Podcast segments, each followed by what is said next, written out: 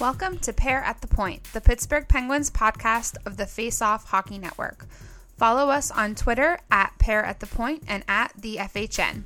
Visit thefhn.net for daily hockey articles and casts. Hey guys, so we are going to jump right into it because we have a lot to get to. There's been a lot of interesting things going on with the Penguins in the last couple of weeks. Obviously, uh, they've been kind of hit or miss. I think uh, their record in the last ten is five, four, and one. So you know, five and five, and I think it kind of goes back to the tale of two teams. In certain aspects, they look um, like they're going to win a Stanley Cup, and then in other moments, it, it looks like they're going to be out in the first round. So I think kind of dissecting that is is interesting, and then how that's going to play into the trade deadline. Trade deadline is on Tuesday, so uh, that is definitely creeping up on us. I will say um, there have been issues, and I think we've talked to about the, different strengths and weaknesses of this team at length. Um, however, I, I've been really encouraged despite the different uh, different results over the last month or so. Uh, February was a little rough, but I feel like they're starting to put it together.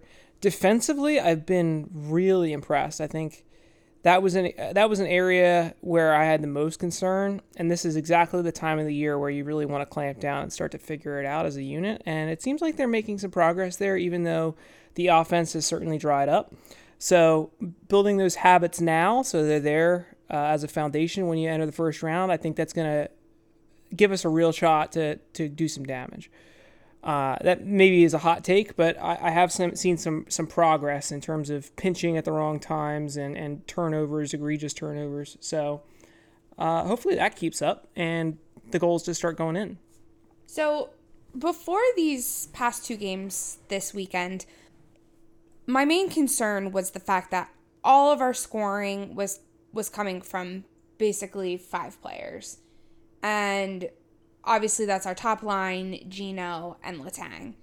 And you you kind of look at who is on the rest of the team. And for me, I, I sort of am realizing a lot of the players are a lot alike. And I know we have talked about this a little bit before, but you know, we have the Zach Aston Reese and the Dominik Simon.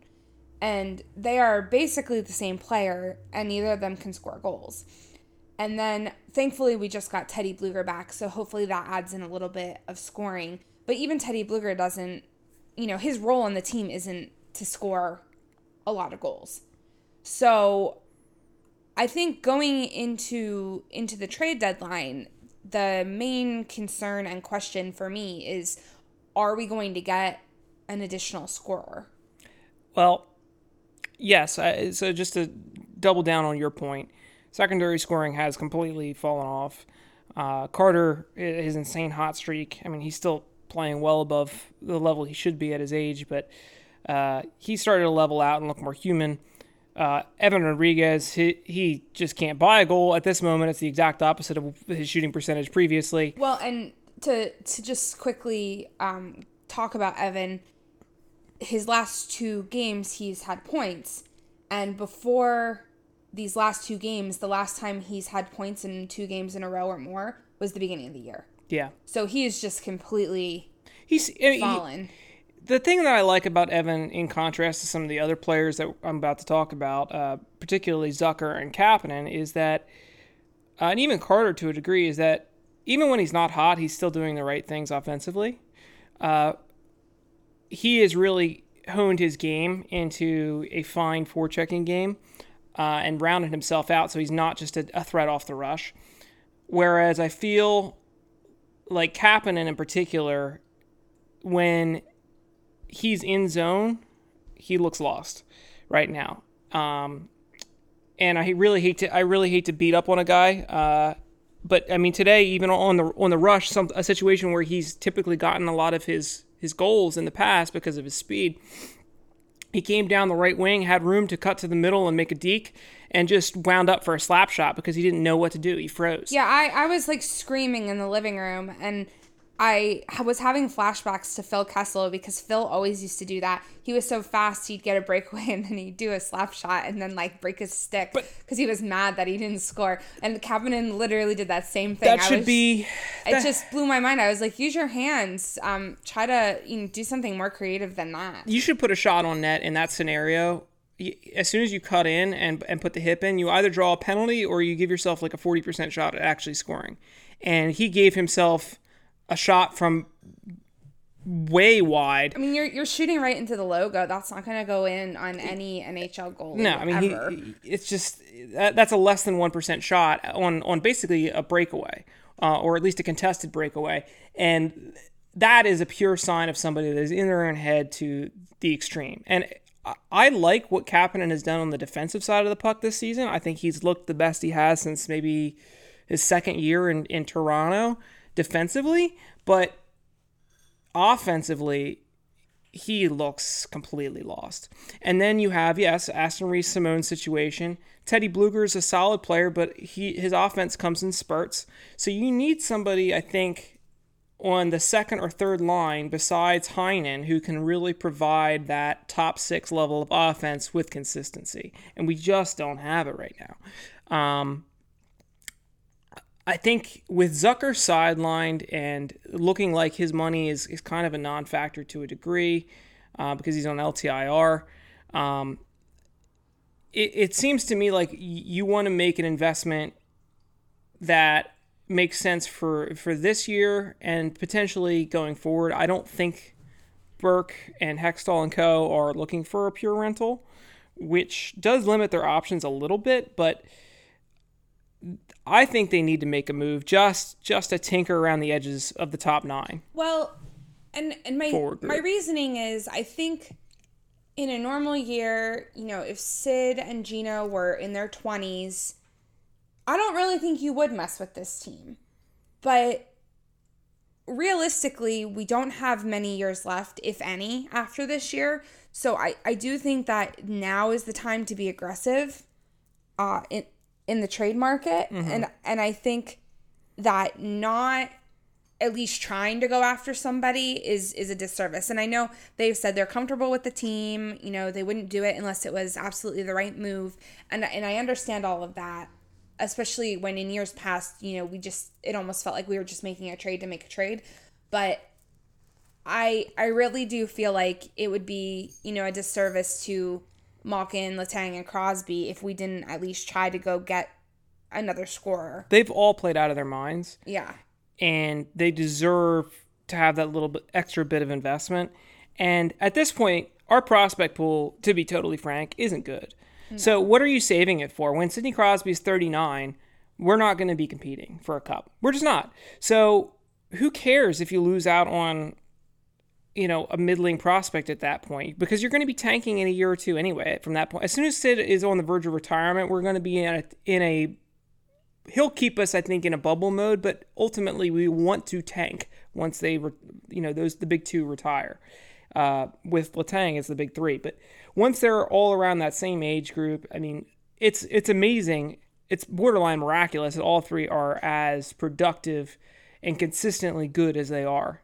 Well, and just like a side note about Gino, you know, he's really started to look like himself again. And I wasn't 100% sure he ever would. He he just seems to be aging significantly less gracefully than than Crosby and Letang. And the last 10 games, you know, during this somewhat of a struggle being, you know, 5 and 5, Gino's looked the best. He Yeah. he just looks like Gino from years ago. But he looks like 30 year old Gino. He's at Bull in a China shop right And now. yeah, he look he looks like he's having fun again. He's not in pain. And I just can't even imagine what he could look like with someone if we went out and got someone and they they were a good goal scorer. Yeah. I, I think it could be really something special. and I, I think, honestly, it's Heinen, Malkin, blank. Blank. Yeah. And Rodrigues is looking fine in spot duty. If there's an injury, he can slot up in the first line or the second line. So I really don't think it makes sense to move him. He's more valuable to us as a 28 year old who's only ever had success with us than he would be in a, in a trade. So unless unless there's something really great out there, I know he's been floated, but he doesn't save us any money when you throw him off off the team, so it doesn't make sense to use him in a package to me um, because he's injury insurance right now. That's his role when we get if we, ideally we get you know a second line winger. Um, he's a guy that could slot in if any of the other wingers gets hurt, and he could do so pretty seamlessly with either Malkin or Crosby's line. So I, I, I don't see any benefit, despite his, him going cold, to to tossing him away um, a, as an add-on. I'd much rather use a different piece. I, I think that the pieces are Kapanen and and or a defenseman. It would definitely be it would be definitely and because Kapanen is is dry, and we're the ones that are trying to pry a piece away from another team. Kapanen, his value has probably never been lower in his career, and I hate the idea of selling low. But at this point, for the player and for the team, it makes sense to move on and try to do a flip. It does, uh, and it really hurts because we've really used three. You know, we we've used two first round picks on this one to actually draft him and then one to trade back for him after the Kessel deal. So it feels as though we've invested a lot in this guy, and I would not be heartbroken to see him stay with the team and get it together next season. But if we're really going to make a run, I don't see him pulling all of his mental pieces together before before April. I just don't. Well, and I, I think for a guy like Kapanen, a change of scenery might be good for him Definitely. as well. So I think it could kind of be a win win for him and for the team.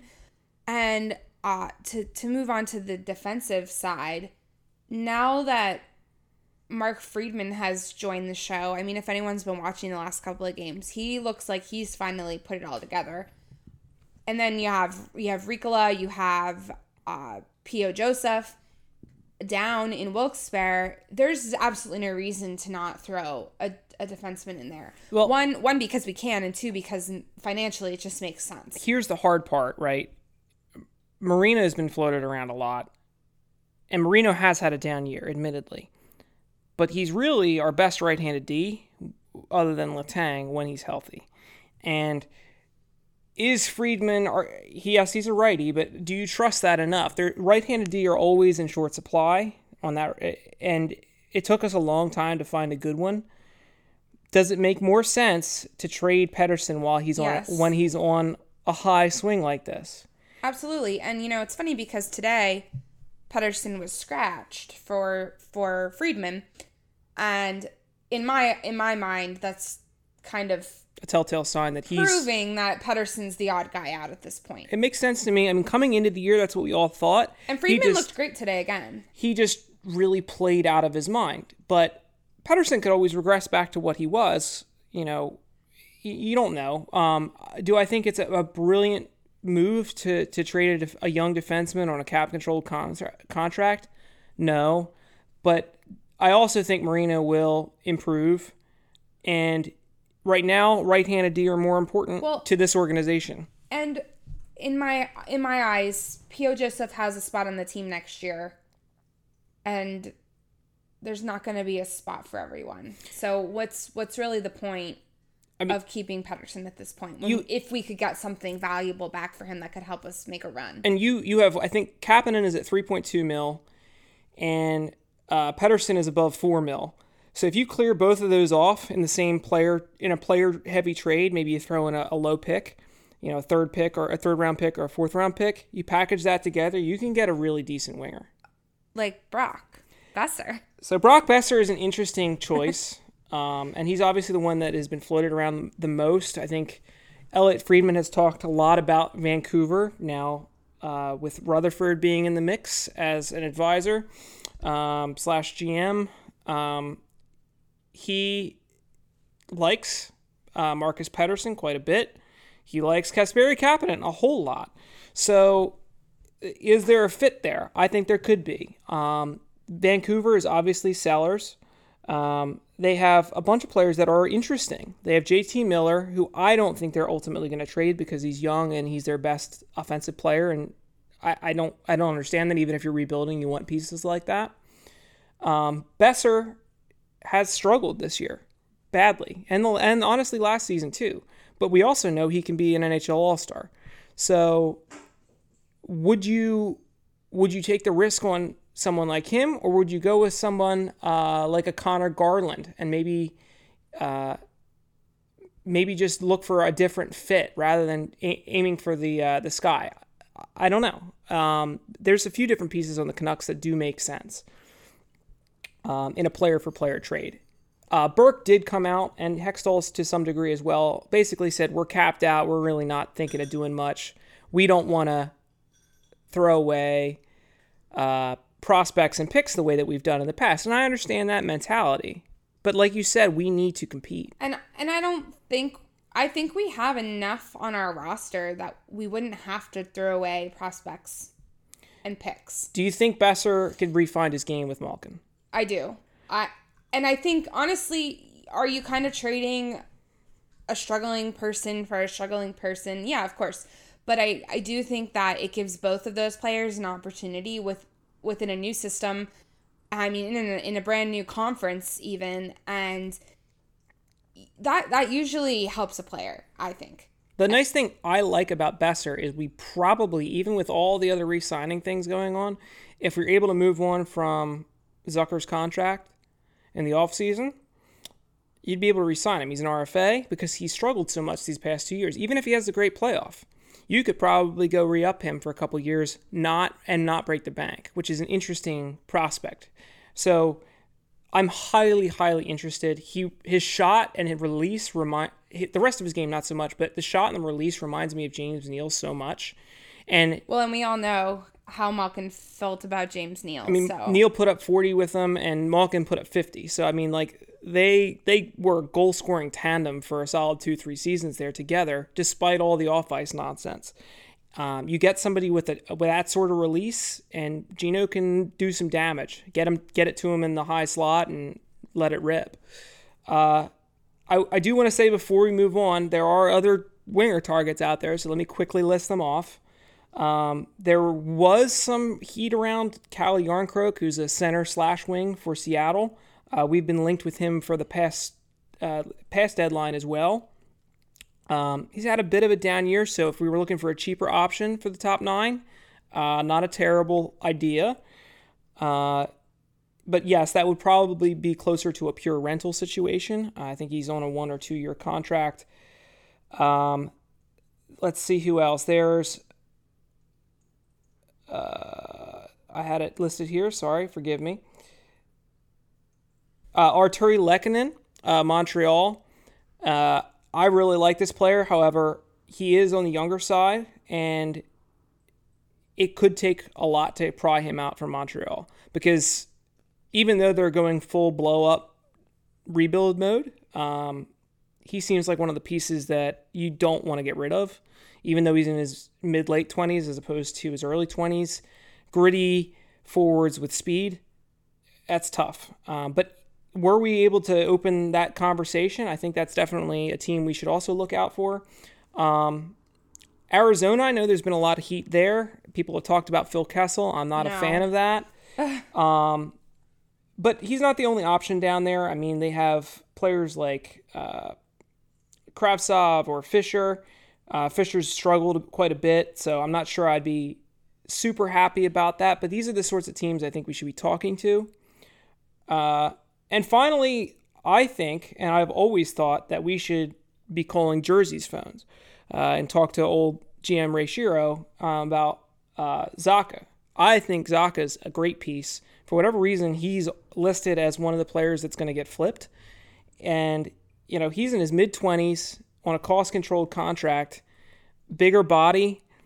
He's interesting to me. Um, I don't know if we have the pieces that they necessarily would want, but if he's available, I'm certainly picking up the phone.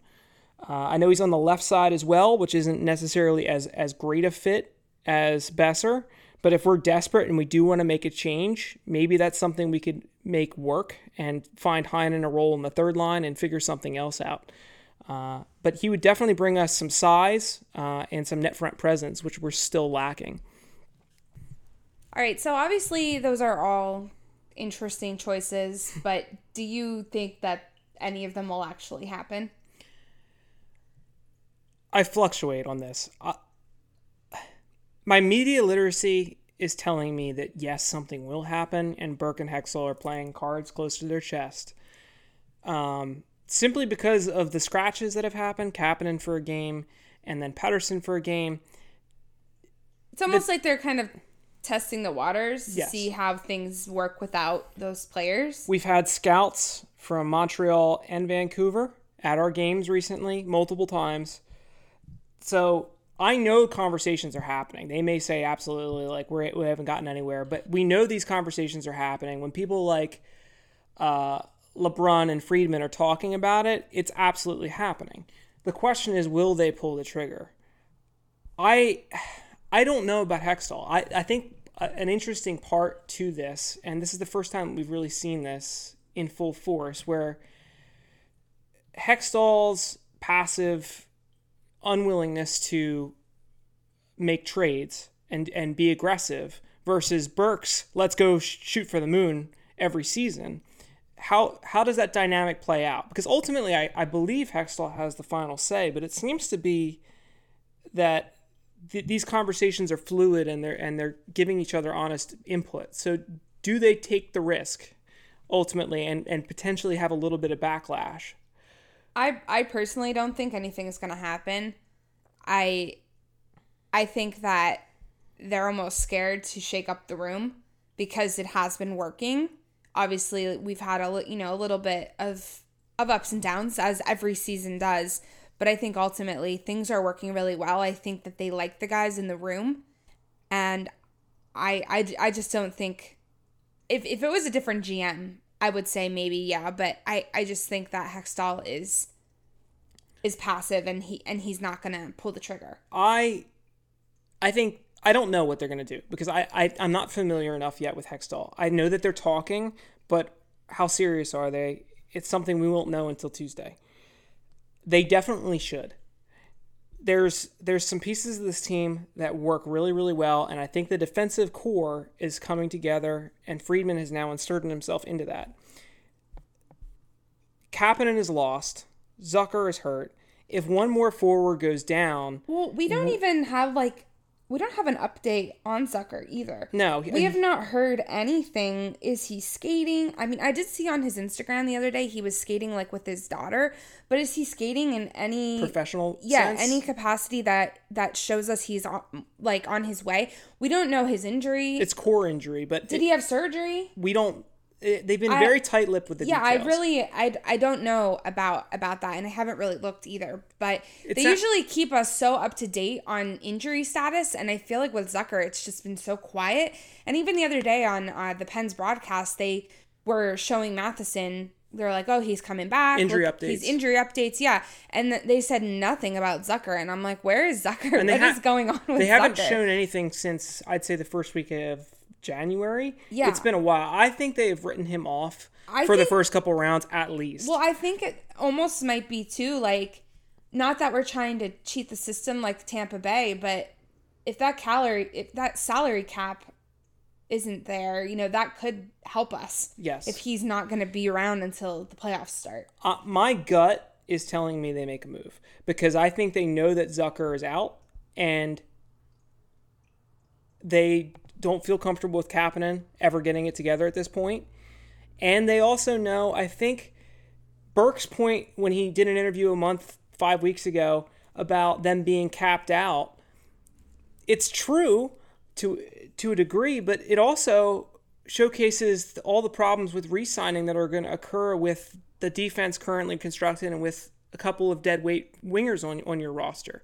You can't move Zucker right now as he's injured.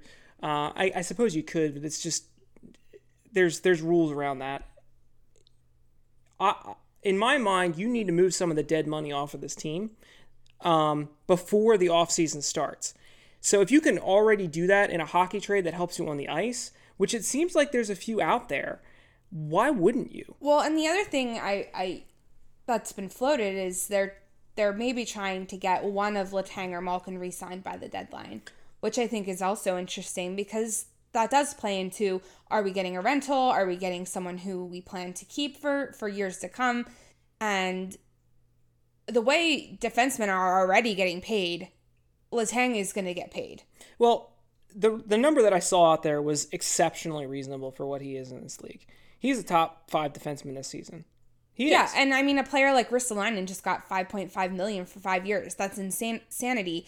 And so of course like Letang's going to probably get 7 more or more. Well, the the Penguins. I forget who I heard it from, so forgive me for that. It might have been Pittsburgh Hockey Now. It might have been someone else.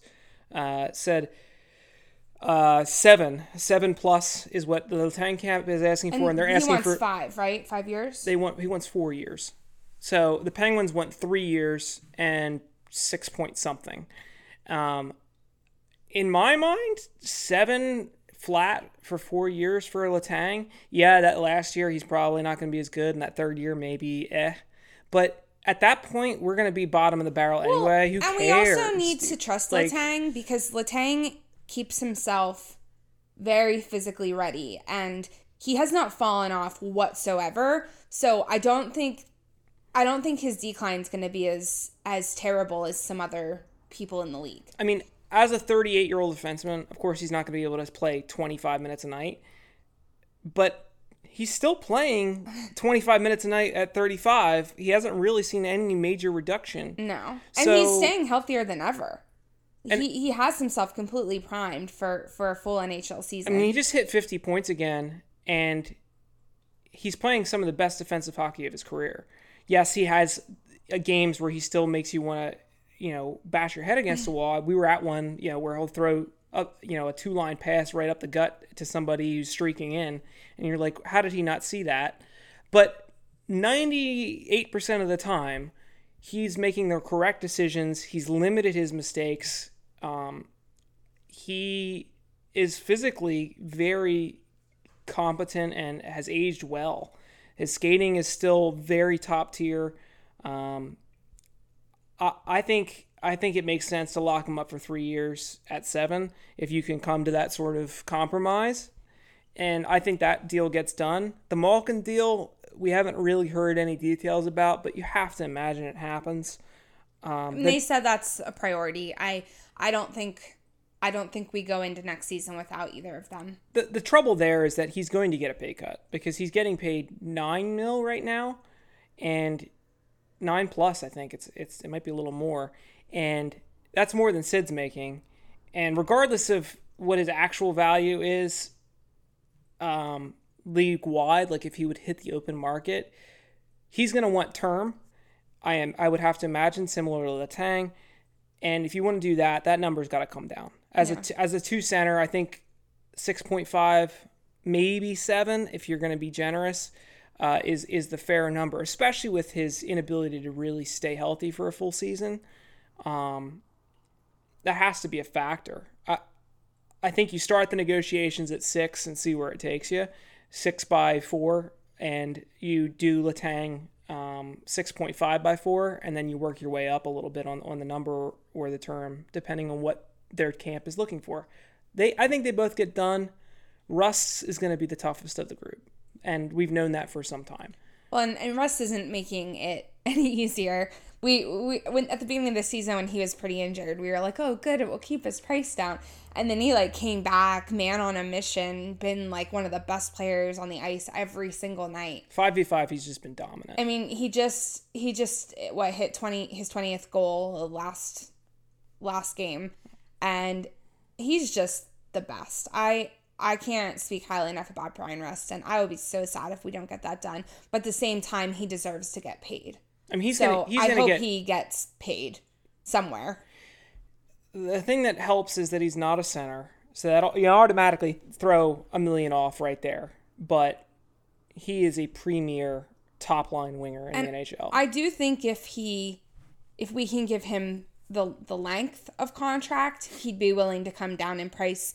Um, I know the six by six has been thrown out there, and I think that would be a steal. Absolutely. Uh, so I really hope that they can get something like that done because I want him on our team long term. I, I always say this, but I really do think that, you know, if if something happens with Sid and he's no longer on the team, Bryan Rust is the next captain of the Pittsburgh Penguins. He just is such a quiet leader on the ice. You could tell his teammates look up to him and you can tell that he just has a great relationship with everybody. And I think losing him would just be very detrimental to our play on and off the ice. There was a there was an article. Uh, it it might have been a Trib. It might have been Athletic, where they were talking about his offensive output and his success this season and last.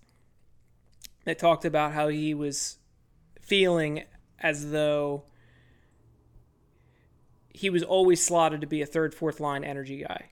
And over time, he started to take that a little bit personally that he was never slotted to be considered a, a, an offensive difference maker. So each year he worked on getting a little bit better, a little bit better. And you're seeing the dividends of that focus and his hard work um, and his proximity to Crosby and Guentzel and, and really being a student of the game.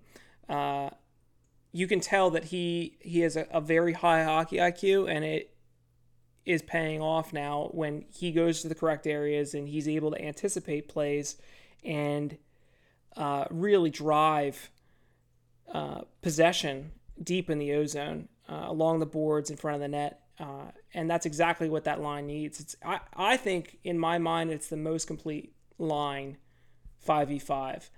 Uh, and I don't think it's close. It's the only reason we haven't broken it up despite the scoring problems is because it's that dominant. You can't you can't break it up. And as much as you want to because you want, you know, Rust has been very successful with Malkin as well as Guentzel has, but at this point you just can't break up that line. They're they're too perfect. They know each other too well. Their passing is insane. They they are just always in the right places and breaking that up would just be sad. So now, now we now that Gino is, is on his horse and Heinen is is really uh, starting to find the front of the net with him, you just need to find that third wheel. And to me, it, it's not there internally right now. I know it's Brock Boeser. I know we'd like to call up Puustinen or Nylander, and these guys I think can make a difference in a pinch. Well, and I wanted to talk about that because uh, Wilkes-Barre has some interesting pieces. And the last couple of games, you know, we've tried. Obviously, Puustinen came up on Friday, and it's a Hornet today again. Yeah, and, and Puustinen uh, didn't look out of place at all. Uh, honestly, he didn't look any more out of place than Kapanen looks. He had an assist uh, for his first NHL game, not bad. And then uh, I, I feel like Zohorna always makes a difference. He has, I think, six points now in 15 NHL games, which isn't bad especially a lot of those games he was really limited on on ice time but you know he he always slots in wherever we need him and and I and I never see him look bad or out of place. So, you know, he's also also an interesting piece, but I just think at this point with the Wilkes-Barre guys, you're replacing guys who can't really score with guys who really aren't going to score. I think you need something bigger. You need something better at this point in that top six. Because all of the Wilkes-Barre guys right now are going to be replacing guys in the bottom six. Yes. And I, I like Alex Nylander. Uh, I think he'll be an interesting third, second line tweener I'm, I'm going honestly forward. surprised we haven't called him up yet. I know he's been absolutely dominant in Wilkes-Barre. He's fallen off a little bit as of late, but he came from from the Blackhawks just completely ready and raring to go. And I think that kind of uh, goes back to to the Kapanen and Boeser point. A change of scenery for a guy can really help, and and it seemed like the the change for for Nylander really did do a lot for him. And uh, one other point I wanted to make too is like with Wil- with Wilkes-Barre, I I almost want to keep those guys down there mm-hmm. because I don't want to rush to any of them. Like Sam Poulin just last had a hat trick last night. Yeah. His first in his career, his professional career. And if we would have pulled him up, you know, I don't think his development would would be growing in the way that it is. And I do think he's gonna make an impact on the Penguins years from now. But I don't want to pull guys like him up. I want them to stay down there and develop and and get coached and and kind of put in the hard hours before they get called up because you know uh, someone like Guentzel or someone like Rust who gets called up and, and is successful that's not the that's not the typical thing that's what we're used to but I think all the guys down there including Puustinen and Zohorna. I, I want them to stay down there. We Yeah. have enough 12th, 13th forwards on on our roster. I, I really do think they're they're not the answer right now. There is a time and a place for Wilkes-Barre guys to come up and, and inject energy into the lineup, but I don't think that's what the team needs right now. And I, I think there's a good character to some of the forwards down there. The decor I'm not as familiar with outside of Joseph. Um, Joseph is phen- being he's phenomenal. Just throwing that out there. I mean, Poulin and Bellerive are both former captains, recent captains, and I think allowing them to become leaders on a young team that has seen some struggles and, and stick around with these you know some older guys and, and learn the ropes from them as well. I think that's going to pay huge dividends down the line if they become you know second, third, fourth liners and they need to step into a room and be mature and uh, find their a new role.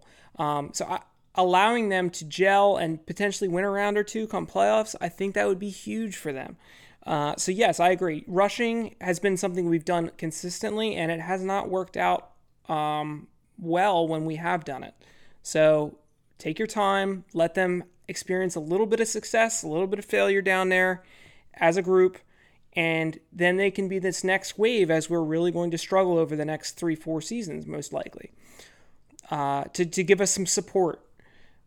Uh, I'm I'm enthusiastic about this offseason, um, but I'm more enthusiastic about the potential for us to make make one final run. I, this feels like the last ride. Last year felt like the last ride. This really does. Um, so there seems to be no reason to keep your chips on on your side of the table. I mean, I think every year moving forward, when you get to the trade deadline, if we're having a winning season, you have to put it all out there while we have Crosby, Malkin, and Letang on the team.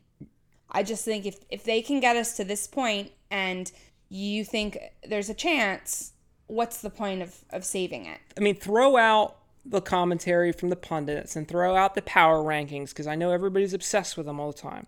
But look at what Montreal was able to do with a trash team last year um, of kind of misfits and old veterans and, and rookies or, or second year players.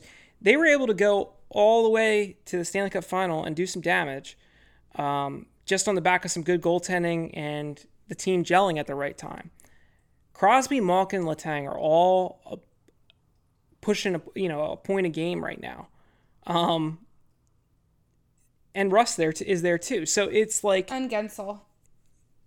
we have the core, despite the age, despite the factors and and and the shortcomings of the team, we have the core to go deep. Will we? Don't know, but you have to you have to believe in your crew, and part of that is making an easy fix uh, on the forward core when it is available. And there are there are options. We're not up against it here. We can make a, a hockey trade that m- will make us better on the ice and give us a better shot to go deep. So I- I'm excited. Tuesday, I'm going to be refreshing my Twitter feed pretty much all day. Um, hopefully, Should be a national holiday. it really should. I used to take it off work every year, um, so uh, not not quite as dedicated as I used to be, but it'll be fun. Uh, so it should be some interesting moves around the league. I expect Florida to really go all in. Uh, a couple other teams out there, maybe Calgary tries to pick some people up, but I, I'm interested to see if Giordano can go back there. Uh, it'd be kind of That fun. would be cool. Yeah, I, I think uh, we'll try to recap uh, trade deadline stuff if, if the Pens make any moves this week or next and, and kind of go over what that's going to look like, hopefully. But um, I think for now, the Pens are going on a road trip. I think they're in Nashville on Tuesday, I believe. So, you know, that, that'll be good. I, the Pens are so good on the road. And I think the, they're the best they have been in history in Pens history on the road this year. Jake Guentzel is absolutely phenomenal on the road. So I'm looking forward to the I think it's a three game road trip. I'm glad we ended the three game homestand with two wins, two big wins. the Carolina win was absolutely Yeah, massive. yeah, massive. today. So obviously we've been trying to beat them for a couple of games now. We we've played them a lot in the last couple of weeks. So it was it was good to get a win. even though the end was a little scary, Tristan Jarry is a little scary sometimes, but that's a conversation for another day. So yeah, I think I think we'll we'll be back to recap at some point in the coming week. And I think that's all for us for now. Thanks for listening. Bye. Bye.